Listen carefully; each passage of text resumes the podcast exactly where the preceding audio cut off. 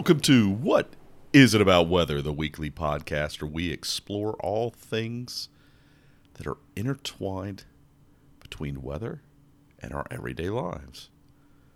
I'm your host, Mark Jelinek, and this week we're going to be talking about dreams. And what do weather dreams say about me? Now, as you can probably hear, my voice a little different this week. Still Southern Hemisphere kind of doing that thing. So, again, please excuse the background noise. And this week I've got to ask you to excuse my under-the-weather voice. Picked up a bit of a nasty cold. The good news is I've certainly suffered worse. The bad news is it's been a kick. Tell you what, I had enough things to do without worrying about getting a cold, but we don't need to talk about that, but just bear with me. So, going to try to punch this podcast out, get it done. Hopefully my voice will stand the test of time and make it through all this. It's funny. I thought about, your voice changes a lot of times when you get a cold, right? And I thought, that might be a good time to record some segments that I'm thinking about doing, working into the podcast at some point to give, little bumpers or breaks in between different segments, but time did not permit. The other thing, it's kind of funny how all this comes back. I told you, I think in last episode, I'm going to be teaching a satellite and radar meteorology course this semester. So I've been thinking satellites. So actually that's been my weather intertwined week is I've been thinking satellites. And we've got this new weather satellite that I've mentioned in past episodes called GOES-16. And it's up there. It's getting very close to becoming fully operational. But just the differences in what we're able to see now versus Tiros 1 back in 1960, the first pictures from a weather satellite. It's amazing. It's incredible, the leaps and bounds of technology, not only in what we throw up into space. I mean, think about even the first Sputnik, the first Russian satellite. It went up there. It's this little, it was 20 some odd inches, I want to say. I don't remember the exact diameter. Fairly small. Had these 4 antennae off of it. But since that thing went up to where we are today, both how we get them there with the rockets now being able to land and reuse and all that stuff, it's just, it baffles me some days. And I'm amazed at what we've achieved. And hopefully we will continue to use those brains we have to advance ourselves and learn more about everything we do, whether it's the weather or other things. Well, like I said, it kind of came full circle, so I was thinking a lot about satellites and Sputnik in particular, but between that and my voice this week, there's a kind of an internet meme that came out a few years ago. And for anybody that's a Star Trek fan, you may have heard of it, I guess. It's called the Tra-la-la-la song, okay? And it was done back in the 70s by a Russian recording artist. And it reminds me, this is the thing. The younger crowd, you're not going to get into these references like Lawrence Welk show and all this stuff, but old variety shows that were up on TV back in that day here in the States as well. You had artists come on, do their thing. But somebody took some scenes, it wasn't just one scene, some multiple scenes and merged them together from Star Trek, the original Star Trek with Captain Kirk and Spock and all those folks, Leonard Nimoy, William Shatner, etc. And they put on the screen, first it starts with Sputnik actually. It's not, I don't know that it's an actual image of Sputnik, but it's a recreation. So you see the satellite and then it goes into this guy singing this song, and it goes la la la la la la la la la la la, and it goes on and on and on and on. And you could imagine that kind of song, but it's got this funny laugh, but it got real deep voice, right? But the recording, it kind of made this guy famous. Out of nowhere, this thing came up, showed up on the internet, and people have done things like this. So I'll put a link in the show notes if you're interested in seeing more. It's a funny skit, and I'll put a link to the original recording because I think that's even out there as well.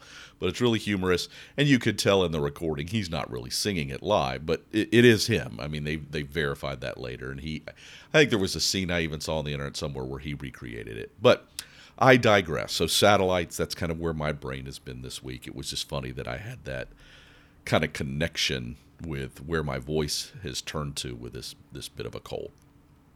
All right. Speaking of heads, speaking of brains, we're going to talk about dreaming. Now, I got to say, before we get too far in this episode, this is one of those episodes where I guess the science is at a state where you're going to have to just, I don't know. The science is there, okay? And there is science there, and we're understanding more about it. But there's also this intertwined component that will kind of feel at times like astrology and horoscopes or psychics or those sort of things. But just be open to the idea, I guess. Because what I wanted to look at was, what do weather dreams say about you, right? If you have dreams about weather, what is that telling you? Now, this came about, it was actually on my list a while back, and I couldn't really figure out, what to do with it, or it was one of those shows that, I just never got into it. The idea was there, but I was like, it's just not coming to me. Partly due to some things from when I was a kid, and I'll get into that in a minute. But the other one, I had this weird thing. So I went out for sushi not too long ago, and lo and behold, this thing shows up at the table. I guess I wasn't paying attention to what I ordered, but it's a octopus, and all its tentacles have been like deep fried, and this thing, it's all twisty and turny, and this is huge thing. It's tasty, but it really wasn't what I was expecting, and it was a very vivid sort of presentation, and it really stuck with me, the image. And of course, that night, I go to bed, and sure enough, I have a dream about tornadoes, but that looked just like the squid. So it wasn't like one tornado. It was this, multiple 6-8 tornadoes all spinning around each other. And I woke up and I knew immediately where I had gotten the picture that my brain was working with. But it reminded me, okay, I need to do this dream episode. What might that tell me? I was having a tornado dream. Granted, I had this visualization that was a bit off center. But like I said, the original idea came from when I was even younger, and it wasn't even about dreams. When I used to go to sleep, and if I couldn't fall asleep, so some people count sheep. I don't know if people really count sheep or not, but different people have things to fall asleep. One of the things I used to do is I would dream of cloudy skies, like an overcast sky or clouds coming in and filling the sky, and paint that picture in my head, and it would always help me fall asleep. It was a very soothing thing for me. It created, for some people, clouds may represent different things, but for me, it was more of an enveloping situation. Okay, it was just a calming thing. So whatever was racing through my brain, and this is like puberty age, going through teenage years, that time frame, middle school, high school kind of stuff. So I wanted to get back to it, but that wasn't really a dream thing, and that was where I wanted to go. So I had this tornado dream. So we're going to get into it now. That's where I've gotten into it. And, dreams, and this is where the part gets tricky for me. Dreams are always one of those things that's, we've learned more. And we do know, as an example, that animals dream. I mean, they've shown that. Now, I don't know how you can actually prove it. I guess the brain waves of the animals go through similar things that humans do. But, you've heard stories of, like, people thinking a dog is chasing a rabbit or something because of the way they're moving when they're sleeping. Now, I can't substantiate that, and I didn't dig into that level, but it's always kind of, dreams are one of those sentient being things. And so there's the android thing of, do androids dream of electric sheep? This a Philip K. Dick book that had to do with Blade Runner, actually, and the sequel's coming out. I'm sorry, I'm getting all over the place with this sort of thing, but the long and short of it is, dreams have supposedly, there's supposedly more to it than just dreaming, but trying to understand both the science and what it might be telling us are two pieces of the equation that go into the field of study called oneirology. I hope I'm saying that right. I'll spell it for you. The challenge a lot of times on these things is you get a bazillion different pronunciations online. oneirology, and it's both the kind of the mechanics of dreaming, but also trying to understand what dreams tell us. So it's a little bit of both. That's a pretty broad, encompassing thing. But as you can imagine, there's also a lot of study of the brain's behavior while we're sleeping with neurology as well. But that tends to get more, the mechanics. It's very focused on the mechanics. Although, again, so you see that mix. In any case, the goal, understanding more of what is dreaming and what purpose does it serve? even if you get past the interpretation of dreams for a moment. There's two things, and I'm going to put a link into studies. This, like I said, I didn't want to get overstudy on this because this really is kind of way out of my field. But I did at least want to be grounded into where the science is today. And there's a couple of key components. The first is it clearly is a way that we are somehow dealing with emotions and the processing of emotions. And it gets to the idea that a lot of people who aren't sleeping are the ones that most likely need the sleep. But you may find that people who are depressed or are sleeping more are actually dealing with emotions, and it's their way of their body trying to process everything that's going on around them. Now, it's interesting, of course, that you don't have your eyes as a visual stimulus, but that doesn't mean your brain isn't painting a picture, right? So these secondary processing centers are still trying to take something like that piece of sushi I was looking at and deal with it in some way and process it in some way. And so it may utilize something that it saw, that your body saw, but it may try to connect that with emotions, or you may see a very strong emotional event, apparently, and it's how your body's trying to deconstruct that and make it so you can comprehend it and deal with it and process it. Now, traditionally, we think about REM sleep, and you've probably heard that phrase before, rapid eye movement, right? And we were, traditionally we were told that REM sleep is when you dream. Now, they do have found that non-REM sleep, I think they just said NREM, is if I remember the acronym that they were using, we dream all the time. You can dream at any point throughout the night. Okay, anytime you're asleep, you can dream. Doesn't mean you're always dreaming. Although I didn't get into all that if there are times where we're truly not dreaming or if our body to some extent is always dreaming or not.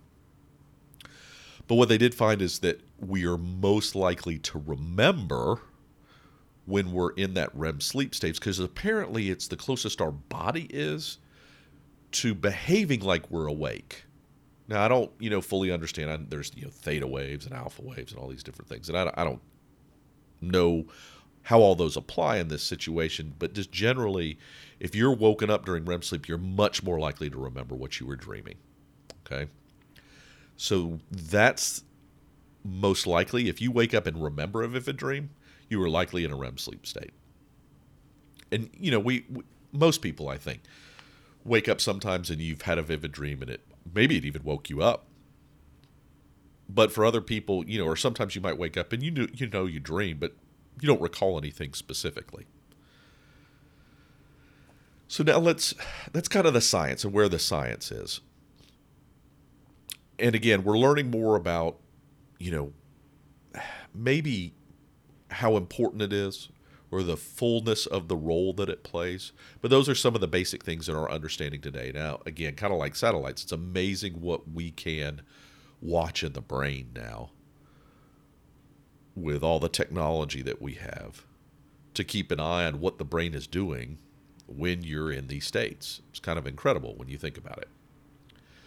So that's come a long way. Now, the other piece of this, like I said, this is where we touch in that kind of whole astrology, horoscope, psychic thing. And I know some people are not going to buy this necessarily, and other people are going to be fully into it. And I don't care which you are. Really don't care. But it's fun to think about. And the other reason I had fun with this is because you get different answers depending on which source you go to, right? So there was one person that kept coming up in the searches again and again, and her name was Lauri Loewenberg. She's a certified dream analyst. Don't even ask me to get into what that means, okay? And she got that studying under somebody with a PhD. It doesn't even matter. I don't know much more about her. She's been on the Dr. Oz show on TV here in the States. She's well known, and she's got her own website. What I don't like about it, and I forget her catchphrase, like the most trusted dream expert on the planet. It was some catchphrase. And anybody that's that sure of themselves and that full of themselves, it always kind of turns me off. I've done a lot of things in meteorology, and I may have won this competition or performed well doing those sort of things. I can't imagine a day that I would ever say, get up and say, Mark Jelinek, the most trusted name in meteorology. So I always kind of throw that off a little. But the reason it kept coming back to this is she wrote a book a few years ago, 2011. And in that book, she did a whole chapter on weather dreams. So a lot of places have interviewed her. Okay, and so that's why her name kept coming up. But again, there are other ones called the Dream Dictionary as an example. And there was more than one Dream Dictionary. And in every case, they all had some different weather things. So I thought what we would do is we would take maybe the top five, and not necessarily even the top five, but some of the more common things, and look at it and see if we can share and go through what some of these things are supposedly telling us, right? So let's take the first one. Now, the first one does happen to be tornadoes, which is interesting. I thought that was very interesting. And one of these things had cases, like, so one of them was a case of somebody was in a trailer. Obviously, the place you're not supposed to be during a tornado. The tornado came and picked the trailer up, right? Moved this person in the trailer, landed it okay. And I'm like, and so what are you going to interpret from all that? That's the same thing. So, again, lots of examples. This is my example of a tornado dream. That's my example. Now, this Lauri Loewenberg person would tell you that tornadoes are a classic example of a weather dream that people that worry a lot have. And it relates to the fact that you have very little control over that situation with a tornado. And you're worried about, when is it going to happen? And is it going to get me or is it going to miss me? And might it impact other people I know? Yet other sites would say it has to do with a spinning or rotating situation you're in, or trauma you've suffered, or volatility. So none of them were necessarily positive things, but you could see different people took different views of it. Clearly, and this will be a theme that goes throughout all of these cases, right? Clearly, it has a lot to do with whether we're seeing this weather event in the same way or different way. What is our frame of reference? And this gets back to my whole cloud thing, right? I thought of clouds not as a dark, menacing thing, but I saw the dark as a positive thing, a calming thing, a reduction in the chaos, I guess, around me that the light of day caused. And that's actually something I still go around with today. I like nighttime. I don't necessarily like the long days of summer, heat aside. At some point, I like the early evenings because it puts me into a zone where I actually feel more comfortable concentrating on certain things because maybe the rush of the day is gone. I don't know, but that's my perspective, and that's probably very unique to me, not, completely unique to me. But for many people, the sun, and sun was another one. Sunniness was one of the few things, actually, that most of them agreed on. It's happiness, it's positive, it's good times. Well, I can tell you a sunny day for me, there are times, and if you've ever saw the movie The Mask that had Cher in it, it's back, again, long time ago. I know I'm dating myself. But there was a line in that movie, the guy wrote a poem. And the sun on his face was both kind of the best and the worst. It's like a tale of two cities, the best of times and the worst of times, those sort of things. But sunny for me, I love a sunny day, but I find it kind of boring. I don't necessarily find it happy and positive. I find maybe the rays of sun coming through some clouds being something that invokes a certain response for me, but generally a sunny day doesn't do much for me. But apparently for most people, it means that you're having happy, positive, and good times. Okay? Now, rain was an interesting one as well. Because for some people, it was tears. It represents tears. It was nature's way of cleansing. So it could be viewed as a shedding off or a need to grieve or whatever it might be. It was one of those ways to release, I guess, these things that had built up in you.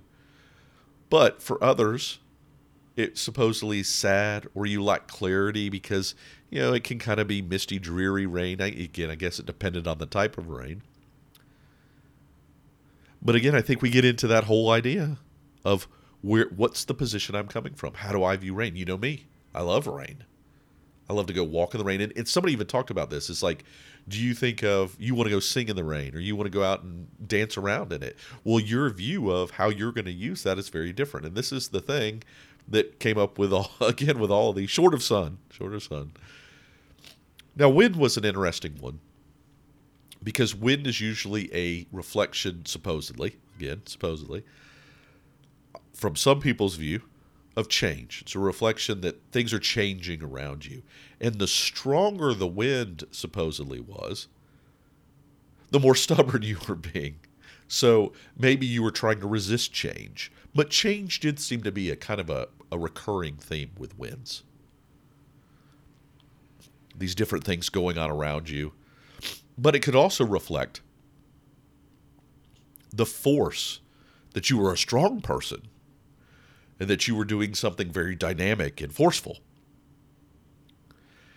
And that's the other thing that came up in these things, is some of these looked at it from the dreams are telling you something about a situation you're already in, whereas others of these were truly looking more forward and saying, these are the things, you're foreseeing these things happening to you. Now, I don't buy that. I will tell you that I have had dreams that I think have come true or have felt that way, but I still am not convinced of that, let's say.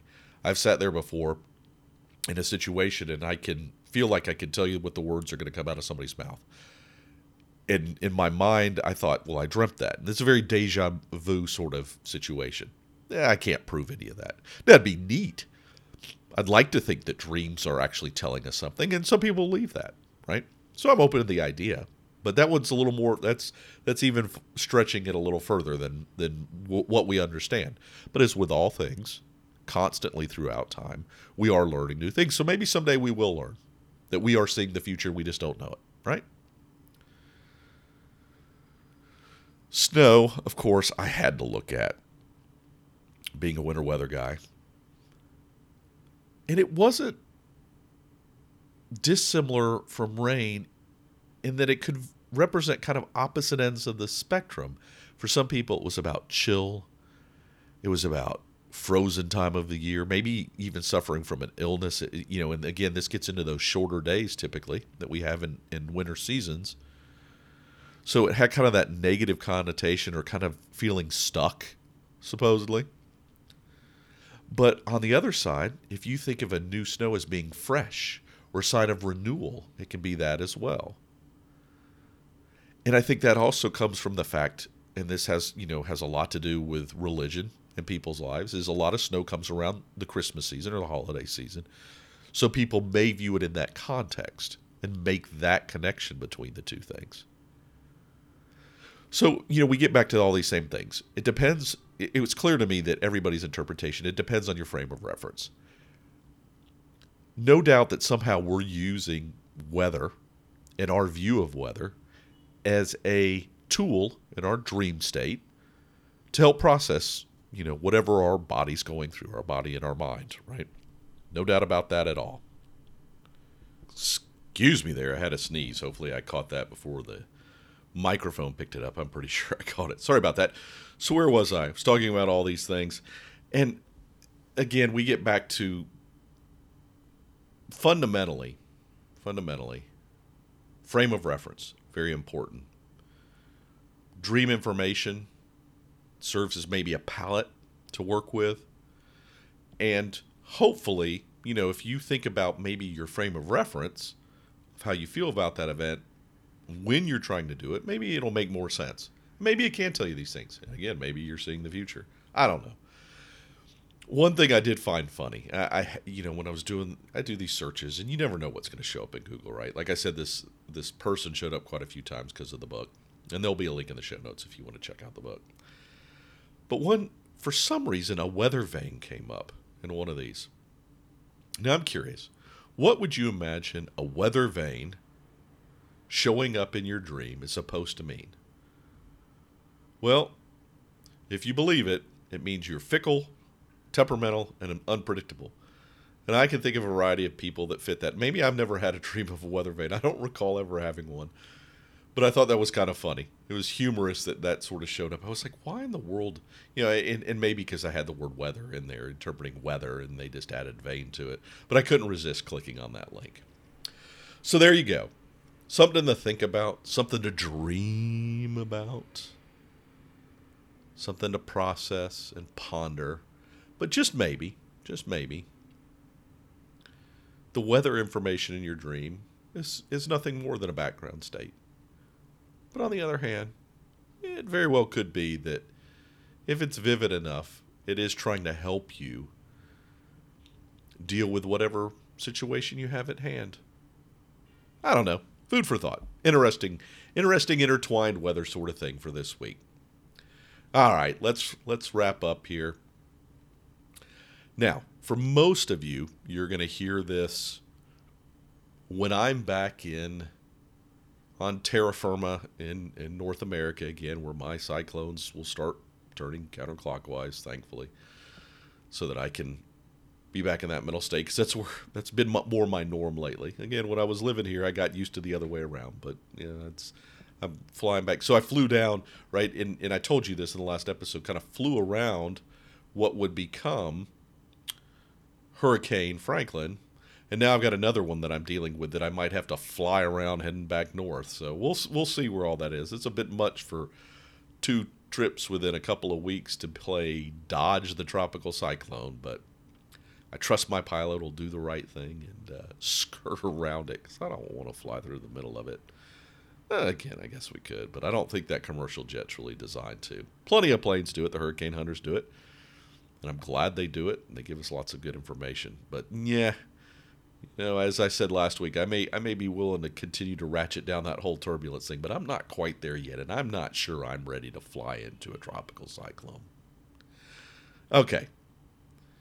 Let's wrap up and say, as always, thank you for the support you provide to the podcast.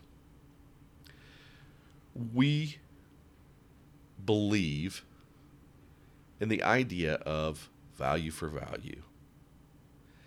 And hopefully this podcast provides you value in some way, right? Whether it's a single episode, multiple episodes, you are a regular subscriber, whatever way. And how you provide the support, there's different ways.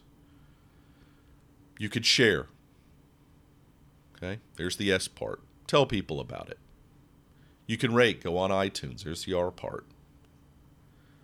You could pledge, you know, whether it's Patreon or PayPal. Provide some financial support, which helps keeps us at a cost-neutral state, which is the goal. Or you can validate, provide feedback, RSVP. Whatever of those you do, thank you for the things that you do. They're all appreciated and welcome. Now, on that validate piece, if you want to get in touch with the show, and I don't, you know, if you want to say, hey, this is what my dreams tell me, or what do you think of this dream? I'll be glad to discuss it with you. I don't care. So whether it's talking about a specific episode, whether you have a show idea, and as I mentioned last week, even if it's something you think maybe it's not a whole show worthy, but something you'd like to be covered, just pass it along. Be glad to try to figure out a way to work it in, answer your question even if it's just, you know, something straightforward. Be glad to do that. Now the way to do that is go to whatisitabouttheweather.com/contact. There's a nice little form you can fill out there.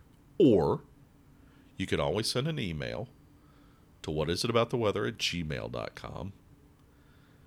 Either of those get to me lickety-split. As everybody knows who's ever gotten in touch with me, I generally try to get back to you the same day. Sometimes schedule doesn't provide that, but you'll usually hear from me in the same day, within 24 hours or so. Because I like to have those conversations, even if it's just the beginning of a longer conversation. So let's wrap up with what we know to be true. Each day we get up and we go on this planet, and even with the eclipse coming in North America, wherever you are, we go about our business. For some people, maybe you're out there saving lives. For other people, maybe you work behind a desk and computers. For maybe others, you're raising kids. Doesn't really matter. Whatever you're doing, your day is likely to be touched by weather in some capacity. Now, it could be the obvious. It's a hot day, cold day, rainy day, whatever. but there's likely more to it than that. So just keep that in mind. Think about it. Ponder it. Dream about it. Because as we all know, there's much more to weather than the weather itself. This is Two White Sofa Production. We're tired of hearing our uncle grovel, so please support him on patreon.com/weather.